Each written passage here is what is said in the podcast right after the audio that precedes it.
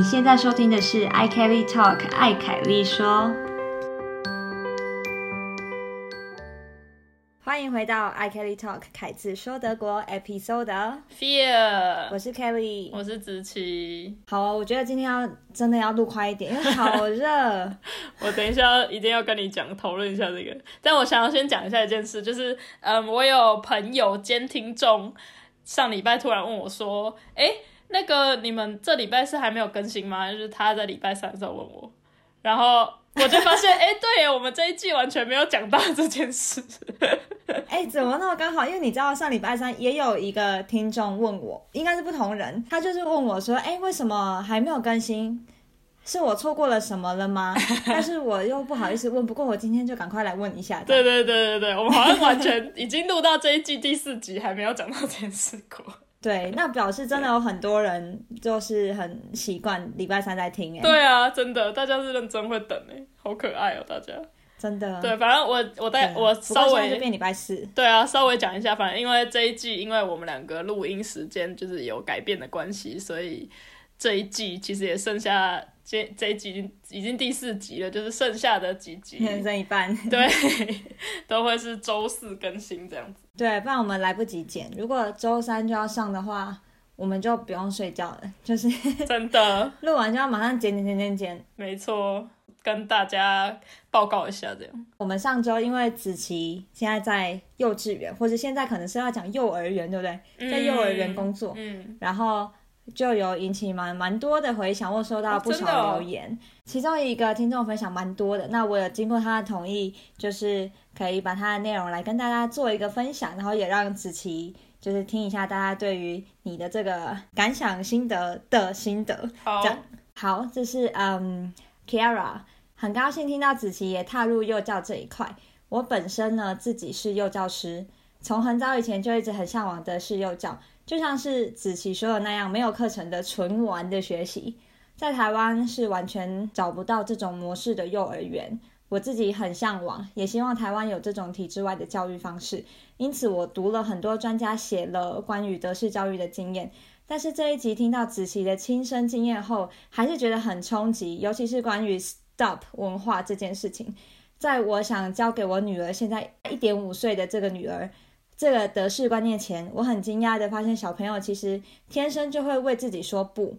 但就如同 Kelly 和子琪说的，我们后天的被纠正要合群、要分享，甚至要忍耐，因为文化的不同，渐渐的我们就成了不会说不的人。向往德式教育的原因呢，还不止如此。德国的 Kita 其实有很多令我惊呼的教育方式，很值得学习。所以呢，我也把女儿当实验品。然后他就说，嗯，他正在尝试不同的教育方式，可是碍于国家文化大不同，可以做到什么程度呢？是真的很困难。只能说亚洲国家的孩子真的很辛苦。嗯，很期待听到子琪继续分享幼儿园的工作生活。对了，也很想要了解有什么条件或资格才可以在 Kita 工作呢？子琪，请说。好，感谢 Kiara 这么长的回复，这样子。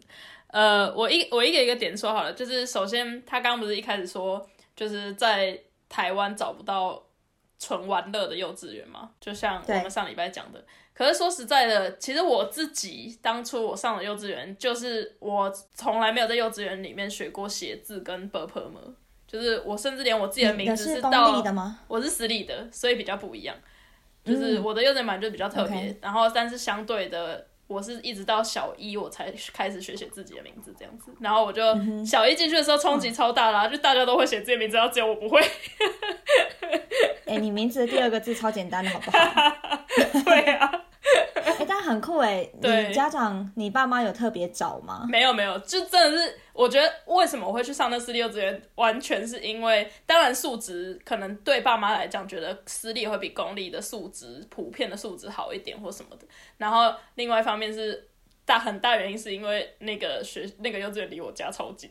所以我爸妈就决定把我送进去，完全没有其他什么很多冠冕堂皇的理由。不是为了说希望你可以在玩乐的学习环境下对长，大，而且其实相对很不划算，因为私立幼稚园其实很贵，就是跟公立的比起来贵很多，然后你还没学到东西。就很不划算。啊所以我觉得这也是在台湾的可能呃，就算是私立幼儿园也会有一个困境，就是他如果没有教给学生真正的就是家长要的东西对。那家长就大部分会觉得说，那我付钱来干嘛没，错，我觉得是你要给我钱吧。我觉得就是这样子，就是跟 Kiara 讲其实是完全不一样，反而是家长希望小孩可以学什么东西，你知道吗？在对，台就是那湾是这样。种要赢在起跑点。对，所以我也可以理解，就是要找这些。现在我觉得也越来越少，真的学校呃幼稚园完全没有教考东西，教小朋友写字什么，所以确实很困扰。嗯就是对，如果你真的要推崇尚德国幼稚园教育的话，就比较困难一点。他还有问说，要什么样的条件或资格才可以在德国的 Kita 工作？其实，嗯，当然，我觉得正常的条件来讲，你要有一个完整的 Ausbildung。Ausbildung 就有点像职业培职业培训，没错，没错，就是专门培训你成为一个幼稚园的老师的一个培训这样子。然后当然就是要经过一个完整的课啊体系跟考试什么之类。可是我目前的职位算是他们所谓的 Zusatzkraft，Zusatz 就是额外的，就是 extra 的那种概念。然后 craft 就是对，就是那叫人力。对人力，然后就是 extra 人人力的概念，它是为了因应现在德国太缺就是幼教老师的问题，所以才衍生出来的一个职位。然后这个职位本身它就是完全没有任何的条件，当然事先我有面试，毕竟呃幼稚园老师幼稚园体系是那个市政府。在管的，所以我会跟市政府管这个幼教体系的人面试，然后面试他们就会问一些问题，然后基本上都是用德文。我觉得当然德文还是比较重要，因为你身为非母语的人，当然我觉得他们也不排斥。可是如果你德文不是母语，当然你在幼稚园里面也会比较辛苦一点，毕竟小孩们都说德文这样子。所以，对，而且有的还不太会讲，他有可能讲错字什么，你还要能知道他要什么。对对对，没错。然后当然，整个幼稚园的体系里面，老师们也都说德文，所以当然会对非母语的人会比较辛苦。但我觉得也不无可能啊。但反正就是通过面试，然后通过之后，你如果正式被 hire 到，他会通知你，然后他会请你做一些，就是去 Bürgeramt 去户政事务所跑一些流程。除了这之外，其实没有硬性规定你要有什么条件这样。所以目前我的呃，我这个职位是这样。现在也因为教师那么缺，其实小学我也听说小学教师现在也很缺，所以很多他们很多帮他们也提供了很多开了不同的管道，叫做所谓的 queer Einsteiger，就是。从半路杀出来，想要当老师，你没有做正规 Ausbildung，没有做正规培训老师，你如果以前不是念这个，你半路杀出来想说我想要当老师，他也会给你一个比较轻松、相对轻松一点的方法进去这个体系里面。因为真的太缺了。没错，所以如果你要当幼，目前在德国想要当，就是你当然要先有呃能居留在这里的身份，然后想要当幼教或是走小学教育这块的话，其实。我觉得是还蛮有机会的。然后我自己觉得，因为子琪很喜欢小孩子，很有爱心，所以我觉得这个是一个人格特质上的一个条件吧。如果你本身就不喜欢跟小孩玩的话，我也很难想象就是在幼稚园工作的样子。嗯，应该是要喜欢小孩子的。对，然后你知道怎么跟他相处，这我可以分享一下。刚好我们这礼拜有一个十四岁的妹妹，她是八年级生，她来当两个礼拜的实习。她不是念 gymnasium，不是念一般那种我们所谓的。高中体系，它是有点像什么 Gesamtschule 或者什么那样，然后所以他可能学校会有一些机会让他们说，你对哪哪一种职业有兴趣，你可以在学期末的时候，毕竟学期末也没有什么特别的事情要做，什么考试都考完了，那你就可以去做做看，比如说去待某个地方，你有兴趣的地方待两个礼拜，然后去看看他们怎么做。那这个妹妹就是，嗯，我觉得她也不是对小孩没有。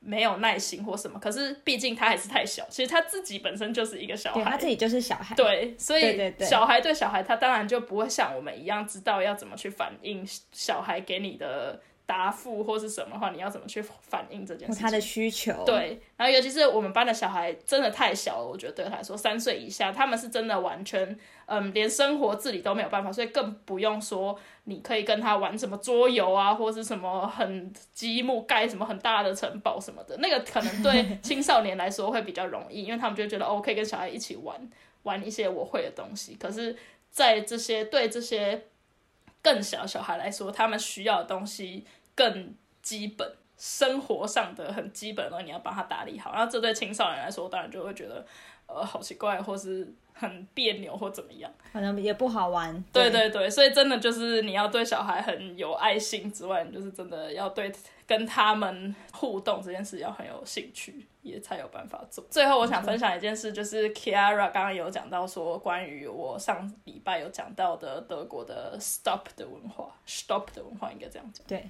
对，就是要说不。然后这件事超好笑，就是我今天刚好去带我教中文的那个妹妹，她现在有一个很小的妹妹，跟她差了十岁，现在已经一岁，超过哎一岁半。我今天刚好去，然后我要走的时候呢，我带了这个妹妹，我带着这个妹妹已经十二岁，然后她就出去那个客厅，看到她的妹妹就要去抱她，然后呢，她的妹妹就是这个一岁半的小妹妹呢，她就有跟她说 stop，可是她的姐姐没有听到。对他姐姐没有听到，他就去抱她了。然后他一摸到她的时候，妹妹就大哭，就一岁半妹妹就大哭，他就啊，然后就放声大哭，然后就自己走到妈妈旁边，因为妈妈跟我跟就是他们有另请另外一个保姆，我们三个都在客厅，然后就看到这一切。可是因为我们也没有听到 stop，所以我们也不知道发生什么事。所以那个一就是一岁半的小妹妹走走到妈妈那边，然后跟妈妈讨抱，妈妈就问她说怎么了，就是发生什么事，你怎么哭了？她就指责她的姐姐说。指着他姐姐要讲他姐姐的名字，然后说 stop，然后他就大哭，然后我们就理解说 OK，就是他有讲，对，他说我有说 stop，而且他有把那个手比出来哦，他有比那个五哦，然后他一直说我有说 stop，可是他还是抱我，然后他就很不爽这样子，然后。他姐姐就很可怜，说我没有听到啦什么的，然后当然妈妈也没有责备他，因为真的没有人听到，他可能讲很小声或者怎么样，刚好对大家都没有听到。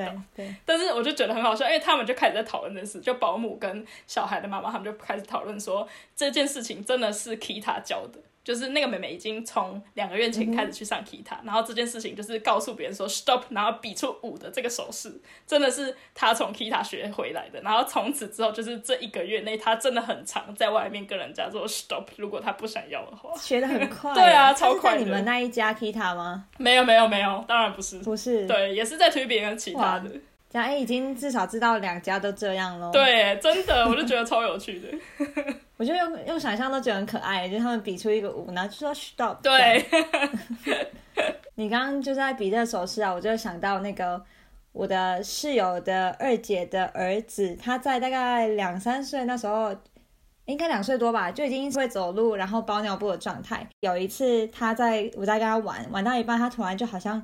有点想要大号的那个脸部表情就开始有，对，然后我就还很无聊去就是闹他，因为我本来就在他旁边嘛，我说哦你现在想要大号吗？那我们要不要什么一起就是挤一下还是什么的？然后他就慢慢的远离我，然后一直比一个 stop stop 的那个手势，那时候还不太会讲话，然后我当时也不确定说我要 stop 什么，不过就不是就是。上厕所吗？因为其他的小孩可能他们就是在你面前，他就直接，因为他们没有感觉说要有自己的上厕所的安静的空间。可是他很这个弟弟很小就就有这种感觉，他就需要自己要有自己的德文讲，要自己的胡文，对，要自己的安静的一个空间。然后他那时候就对我狂比那个舞的姿势，就是 stop stop 这样子。他没有说 stop，可他的手就是狂比。然后他因为他觉得我可能没有 get 到他是。就是要表达什么？他其实是希望我离开，然后他后来就跟我就比我，然后说 Kelly，然后再比沙发，然后说 s h l a f e n 他说 Kelly 去那边睡觉，就是离开我，不要在我这，你去睡觉，那你这样子。OK。所以他们就是从小每个小孩就都有自己的一些个性什么的。其实我觉得在我们班一岁两岁就很鲜明了，每个人个性怎么样？有的人就是很大啦啦，有的人就是非常谨慎。就是脚上面有一点点沙子，他就马上把脚抬起来说很脏或什么的。然后有的就是对啊，就是啊，一跑到那个外面就开始乱玩什么的，根本就不 care 脏不脏的。就真的，大家其实一两岁你就可以看出来每个小孩他的个性是什么，就已经很明显。我觉得有趣的是，呃，似乎在这里。每一个不同的个性比较容易被鼓励长成他们自己的样子。嗯，对，不会越来越同质这样子。本来我们先天上有很多的差异，但因为教育上的观念，让我们越来越同质性越来越高。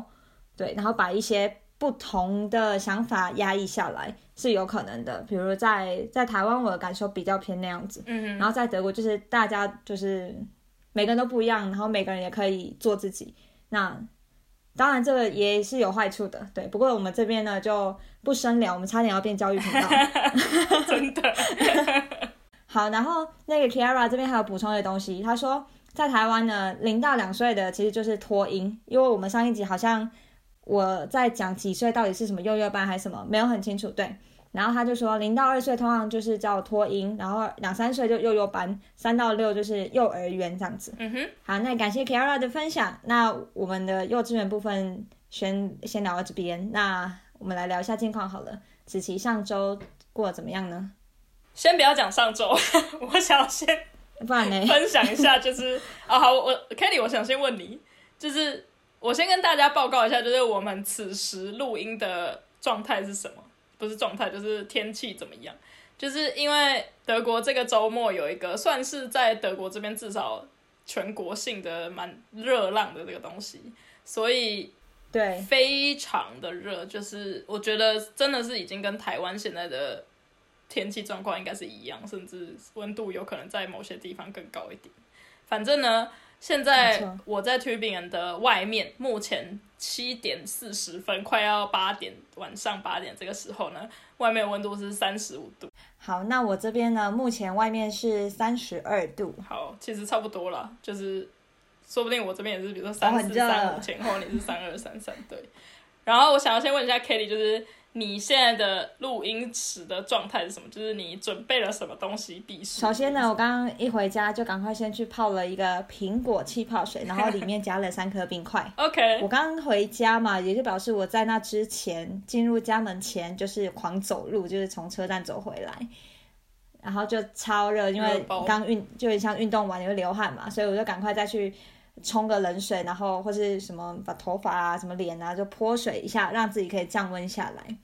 然后我原本其实房间呢，今天整天在这边工作呢，我有摆一个小电风扇，是真的很小，就是它的嗯风扇的部分的直径可能大概二十公分这样，超小的一台电扇，因为平常是用不到了，对，但这几天我们就终于拿出来用，但是因为录音嘛，为了让大家有好一点的收音品质，所以呢，现在电扇是直接关掉的。然后我的呃工作的地方，也就我的睡房，有两个窗户。这两个窗户呢的外面那一层遮光的是全部把它弄下来的，而且今天一整天都是这个状态，因为要避免那个热气就直接呃晒晒进来，这样是真的有差哦。嗯哼，我觉得我想表达是我们真的想尽很多方法在避暑这件事情，因为在德国你没有办法像在台湾哦热，然后那个遥控器打开一开，然后冷气就开始运转，所以目前为止我们都想尽办法在避暑。然后，因为我想分享一下我自己，因为听起来你也花了很多时间在让自己就是冷却下来这样。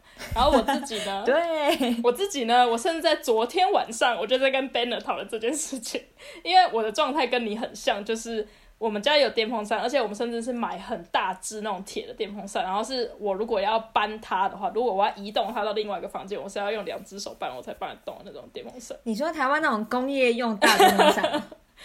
呃，没有那么夸张，没有到 没有到工业用，可是因为它本身就蛮重的，就是它整只是铁的，所以算是铁嘛，就是金属类，所以就是对，就是比较偏重一点，不像你是小台的那种。然后主要原因是因为我们家算是住在那个屋顶正下方，就是我们是 dark s h o 对，所以。大家就可以想象它是非常晒，你就可以想象，比如说那种铁皮屋的最上面屋顶的边边那种感觉，就是非常可怕的那种温度。然后我刚刚特别在呃录音前，我就去看一下我们家有一个显示温度的那个一个一个显示器。它显示我们现在室内三十度，天哪！然后没有超热，对，没有冷气，然后我也不能开电风扇，因为就跟你一样，我不想要让电风扇造成我们录音的杂讯太夸张，这样。对，而且那个剪不掉哦。对，没错。所以呢，我现在就是因为这样，所以我昨天就刚刚跟 Ben 讨论说，我要怎么想办法让自己就是冷却下来。于是我现在就是遵照我们两个昨天讨论后的结果，就是呢，我现在脖子上有一个毛巾，然后那毛巾是我刚刚就是在录音的大概前十秒，赶快去弄最冷的水去，就是把它拧干之后，它冰冰的，对，然后赶快把它敷在我的脖子上。没错。现在其实已经有有点有有点变温了，所以我很想要再去弄一次这样，但等一下再说。那我们等一下先停一分钟，然后 双方都是去拿一下那那个湿毛巾。对，然后呢？不是只有上半身，我下半身也没有闲着。就是我下半身，就是我昨天晚上就弄，我就做了那个冰块，就是你知道会有那个冰，那个冷冻库会有那个做冰块的那个格子嘛，我就做了一排两排的冰块。然后刚刚就是在也是在要录音的前一分钟，就是在弄完毛巾之后，去加了，就是也是一桶用水桶弄了一桶冰水，然后把所有的冰块倒进去。然后现在我的脚就泡在那个冰桶里。你这已经是很很极致的消暑。对呀，可是我等一下也要来用，真的很舒服。我觉得真的差很多，因为我记得有一次去年的时候，我们录音好像也是差不多这个温度，没有到现在那么夸张，可是也是室内，我这边可能至少也有二十八度。然后我真的到后面真的很受不了，其实我一直在忍耐，因为我就是一直狂流汗，就是出汗，然后你又没有办法，对你又没有办法开电风扇。然后就真的很可怕，所以我就昨天因此跟 Banner 认真讨论说要怎么消暑这件事情。然后我昨天啊，因为昨天又回来又开始要工作什么的，然后我的室友他要嗯离开家里去工作之前呢，他就拿了一个碗，里面装了湿毛巾，然后就拿来房间给我，然后就说。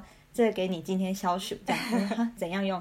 然后他就说，你热的时候就往身上就是擦一点水，然后因为那个水就是反正就是会呃把帮你帮助你散热这样子，嗯就会很好很有用，就跟你现在湿毛巾的原理是一样。道理一样，很贴心的，你是有。对啊，我觉得他有越来越贴心的趋势。对，但我觉得他是，我觉得他不是为了贴心而贴心，而是他想要告诉我这样子的一个原理是有作用的。是真的可以让我们就是降温下来，并不是永远都需要冷气。我觉得他想要证明这一点。理性的德国人，不然就可能一天到晚听台湾人一直抱怨说这里好热，为什么没有冷气？对，然后他就是一直要证明说，其实可以不用冷气，而且你看一年才几天那么热，就可以用这些方法。对啊。然后他出门之前还跟我说：“哦，如果你今天觉得很热呢，记得要去冲冷水澡。”我说：“不用你讲好吗？我就已经没有冷气了，我当然会想办法生存啊。”对啊。可是真的其实也很麻烦，一天要冲几次冷水澡？你看像今天这个气温的状态下，我一天整个就是每回来每回家一次就要冲一次，我 一天花多少时间在洗冷水澡？没错，真的。但经过我们在德国像这样子的尝试后，我们其实可以知道，热也有热的解决办法，好像没有一定要冷气。但是当然不是说这个就要完全套用在台湾，因为台湾就是一年四季大部分都是那么热。对啊，没办法，不可能每天都一直在冲澡吧？那个以后台湾的家门口啊。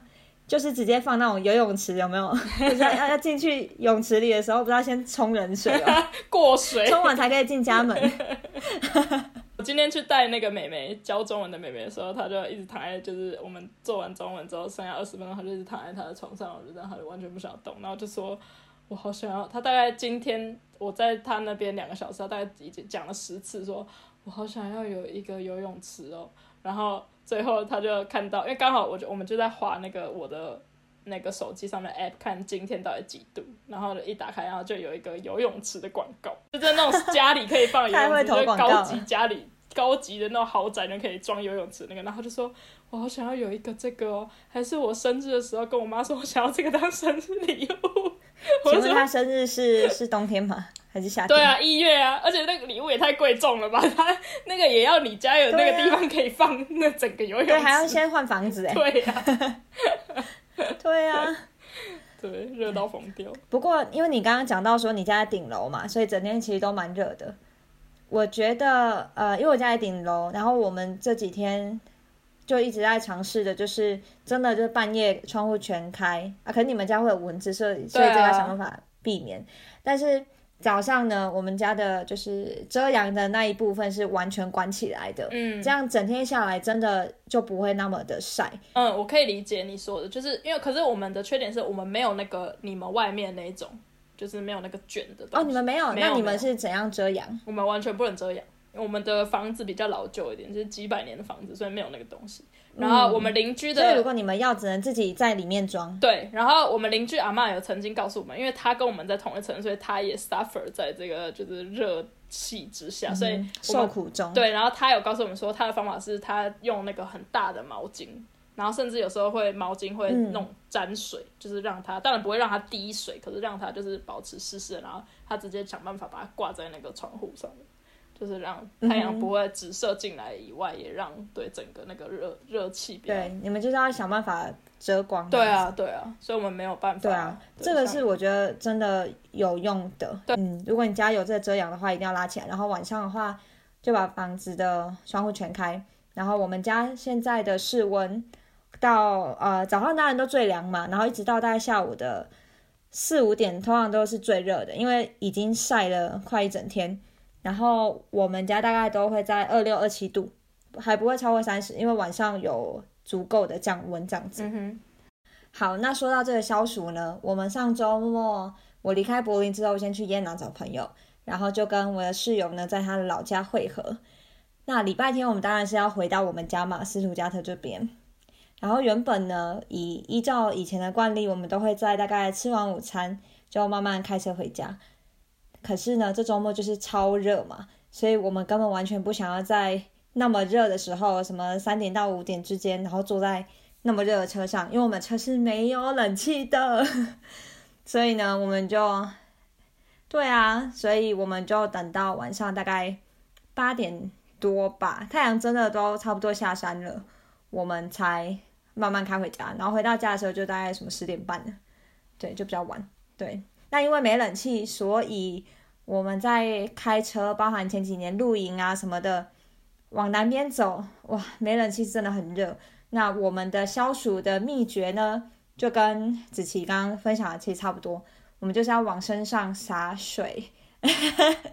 所以那画面其实很荒谬，就会觉得啊，怎么会有人愿意在没有冷气的这种状态下继续开车？对。可是我们其实也不是唯一这样做的人，因为像我们在两年前去克罗埃西亚路上，就在高速公路上，因为那时候有点塞车嘛，刚好旁边有来了一台是啊同一个型号的车，然后他们也没有冷气，所以我们是整条高速公路上。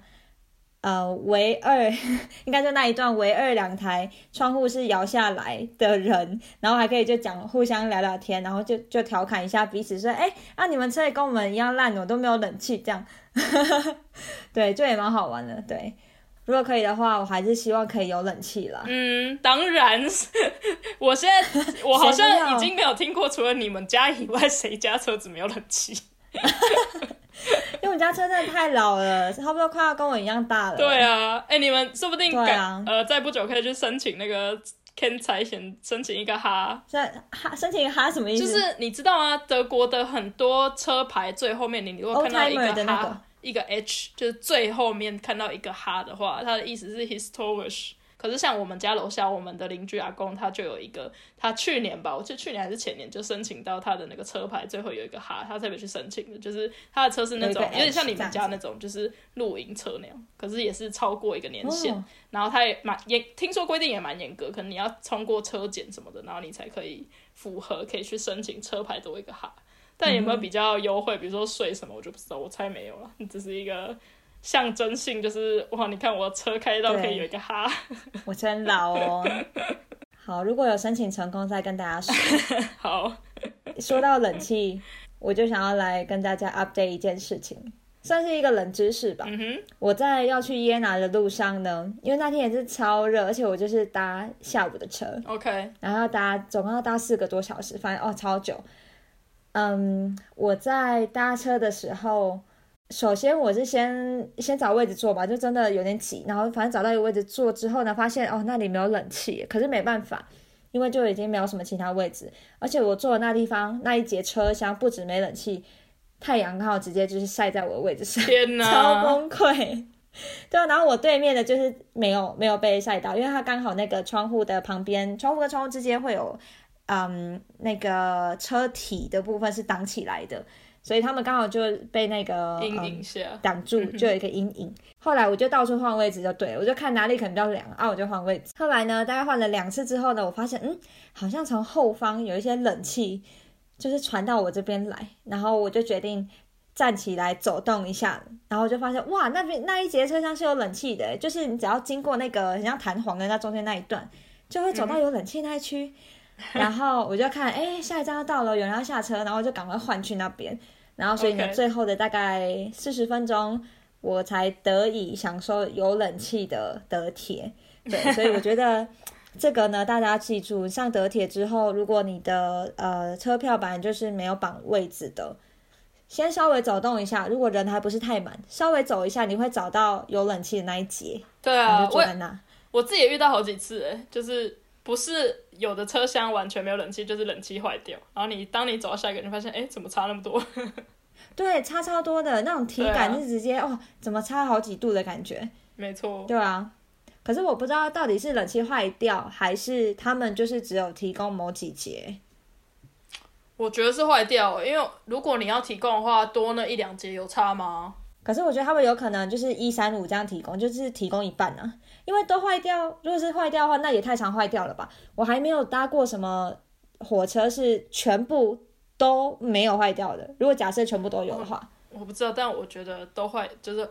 坏掉很常见，因为像我自己本身，你对他们超没信心的，对。我自己本身最近在搭，光是 Tubing and Stuttgart 这一段，也不一定是搭直接搭到 Stuttgart，有时候搭到中间的某一个站什么的，已经遇过几乎十次有九次是门坏掉，就是门坏可能有三节车厢，然后有一节坏掉，也就超麻烦，因为所有那一节的人都要从第二节突赶快跑跑跑到下一节去走出来，这样，然后就造成。尤其如果旅客又多的话，真的就是光你要让大家下去，又要让大家上来，就是就剩两个两节车厢的门，对啊，我觉得很正常的感觉。任何东西坏掉都好正常。对啊，好烦哦。好啦，反正就是想要提醒大家，搭德铁的时候可以稍微稍微走一下，然后看看哪里有冷气。我刚刚讲到耶拿嘛，想要跟大家分享一下，我是第一次去耶拿，呃，耶拿这个城市。然后我其实觉得它跟杜宾根有一点点像，因为它也是有一个河流经过。然后，嗯，如果你爬到那个山上去，其实也没有很远，就像杜宾根那样。如果你想要看一个景，就可以走上城堡啊，这样子，差不多比这个再多一点点路程，就可以在耶拿的小后面的小山上看整个耶拿的景。然后你就可以，你远眺，你就发现，哎，旁边也都有一些山啊，这样，然后有河，然后就一些一些房子，就蛮像杜宾根的。那他们一样有一个老城区，然后它也是一个大学城，对。不过我发现他们，呃，我刚好我朋友住的那一区有很多的房子，它都是四到五层楼那么高。OK。然后它的外观也都很漂亮，都呃通常都不是那种半木结构的房子。如果在杜宾根的话，搞不好就比较多这种，就是我们传统认知的这种老城。然后我在我朋友住的那一区呢，看到的是比较多那种比较高一点的建筑，然后也比较宽。然后里面可能有很多户嘛，那它外观的保存其实都都很好诶，就墙壁啊什么都让你感觉还蛮新的。可能因为我刚从柏林过去嘛，所以 就一个很大的反差。柏林很多的区可能就没有那么的干净。那耶拿我刚好去的那一区呢，是它的，我觉得外观还很整整洁。然后它的建筑，因为外观上它会有一些石头堆砌，然后跟一些雕刻，我就觉得很漂亮。然后跟它的那个嗯阳台的位置，整个的建筑的设计，我觉得是是漂亮的，对。然后跟比如说在斯图加特啊，或是在嗯杜宾根比较南边的城市的建筑风格，我觉得是有不同的，对。但整体而言，我觉得耶拿是一个蛮不错的城市，然后那里的人口比杜宾应该多一点，对。就真的还蛮蛮像的，所以是你会推荐大家可以去一日游的地方。对，我觉得可以去，甚至读书应该也是不错，那里也是一个蛮蛮有名的大学。嗯，对，没错。好，那我再分享一个我的最后一点，就是呢，周末的时候我跟一个朋友约吃饭，这样子，就是我们久久会碰面一次的一个，算是刚来杜宾根念书的一个新朋友。我们吃完饭呢，就坐在 Tubingen 的那个有一条河，叫这边有一条河叫内卡嘛，然后河的旁边就刚好在老老城区这边有一块也，有一区的地方是你可以在河旁边的围墙上面坐着，然后聊天这样子。然后天气好的时候，就会有很多人坐在那个围墙上面，大家刚好在河边，然后就是欣赏风景，边欣赏风景边聊天。那我也就跟那个朋友也一起坐在那边，他刚好买了一支冰淇淋，然后他就在那边吃，然后我们就在那边聊天。好惬意。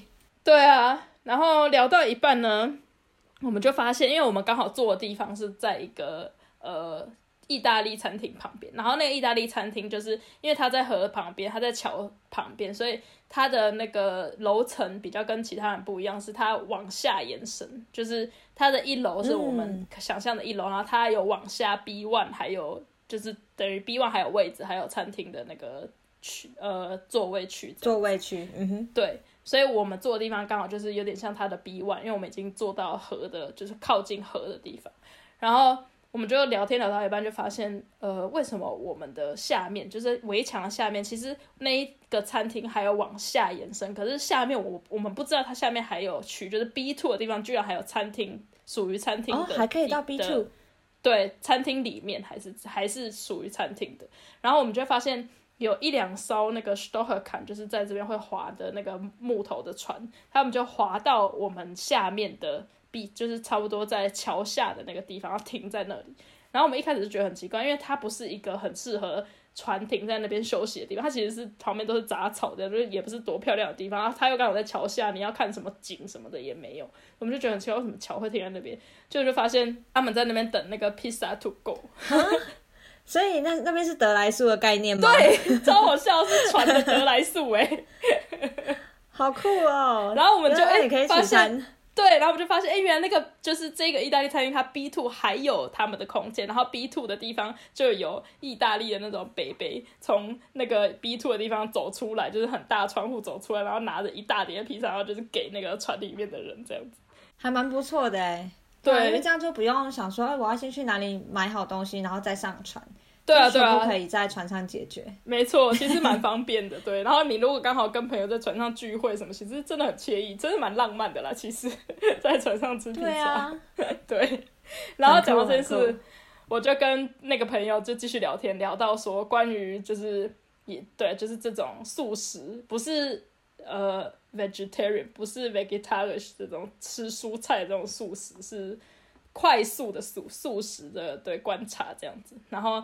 朋友就跟我讲到一件事情，其实他讲之后我才发现，哎，对我其实之前也有跟 Banner 抱怨过一模一样事情。他就说，为什么这里的超市都没有那种像 Seven Eleven？你知道，你可以去呃 Seven Eleven 买好冷冻的东西或是冷藏的东西，然后请 Seven 的店员帮你微波，没有这个服务。其实因为德国超市真的卖很多 Tief Crew，就是。冷冻食品的东西，那如果有一家超市，它是有提供这种微波炉，它就直接放那一两台微波炉那边，它也不用有人在那边顾，它就如果有客人需要，他可能就去那边微波，或者是甚至他收一点钱也没关系。我觉得应该也是一个蛮大的商机吧。我觉得。那你们后来讨论出来的答案是什么？没有，其实也没有答案，就是反正我们的结论就是因为当然我们会觉得很欠缺这个东西，因为我觉得在德国你要吃到热食。就是直接在外面买好，直接现吃，除非你要去餐厅里面，或者是去吃炖人那类，好像没有办法在超市做到这个地步。所以我们就觉得，对啊，很可惜没有做这个。然后结论反正就是，以后如果我们要在德国开超市的话，我们要开启这个新的功能。你们那个差异化，对，没错。德国人他们在这边，如果是去吃餐厅什么的，他们就是一定要坐着才能吃东西。就好像很难边走边吃，是吗？从超市出来微波啊，那么大的披萨，他要在哪里吃？就他拿着一个大披萨，可是他也可以坐在路边怎么吃啊？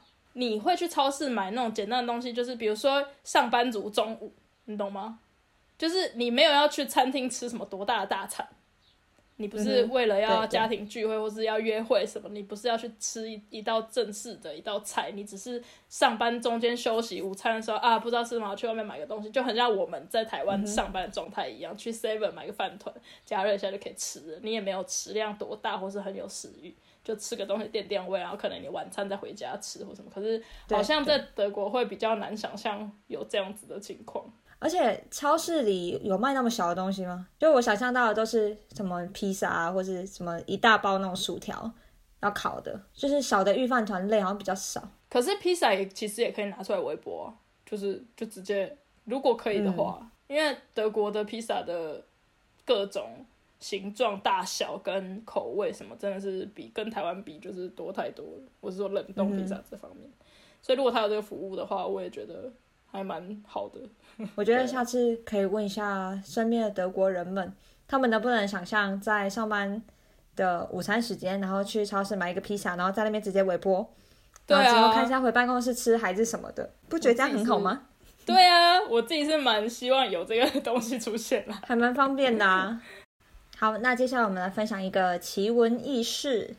好的，这是发生在昨天还是前天吧？有一台德铁，他要往柏林开的时候，就在一个地方叫做 Birkenwerder 的这个地方呢，紧急要疏散所有的乘客。那原因是什么呢？是因为这台火车就突然停电，所以没有没有办法继续开。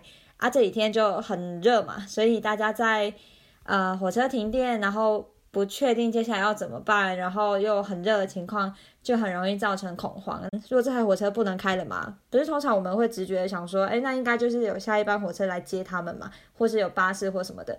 然后那新闻就写说，因为太多人都站在铁轨上了，所以呢就没有办法用 替代的火车来接他们。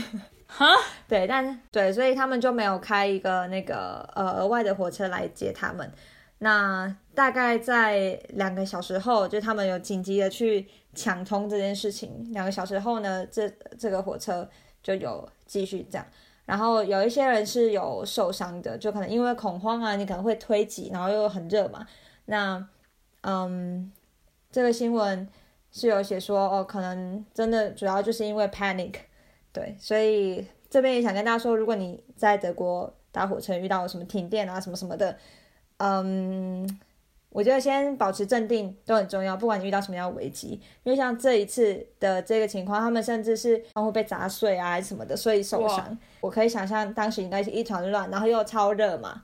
对啊，好难想象哦。对他们来说，心理、生理上当时的压力一定都超大的。是针对这一篇新闻，然后有人的做留言，他说：“Hello, da hat man für 49 Euro nicht nur eine billige Bahnfahrt, sondern noch ein Abenteuer und Sauna dazu。”他就是很讽刺说，你花了这四十九欧元买这个德国火车月票，不是只能就是便宜的搭火车哦，你还可以得到就是呃冒险啊跟桑拿浴这样子，超讽刺。好划算啊！对啊，因为你如果去桑拿浴呢，可能就要先花个十几欧了。对啊，好啦，那今天的分享就到这边喽，我们大家下次见，感谢大家收听，拜拜。拜拜。你喜欢我们今天的内容吗？别忘了留言告诉我们，或者是给我们五颗星的评价。你也可以透过 IG i k e l y Talk 来和我们聊聊你今天听完的心得哦。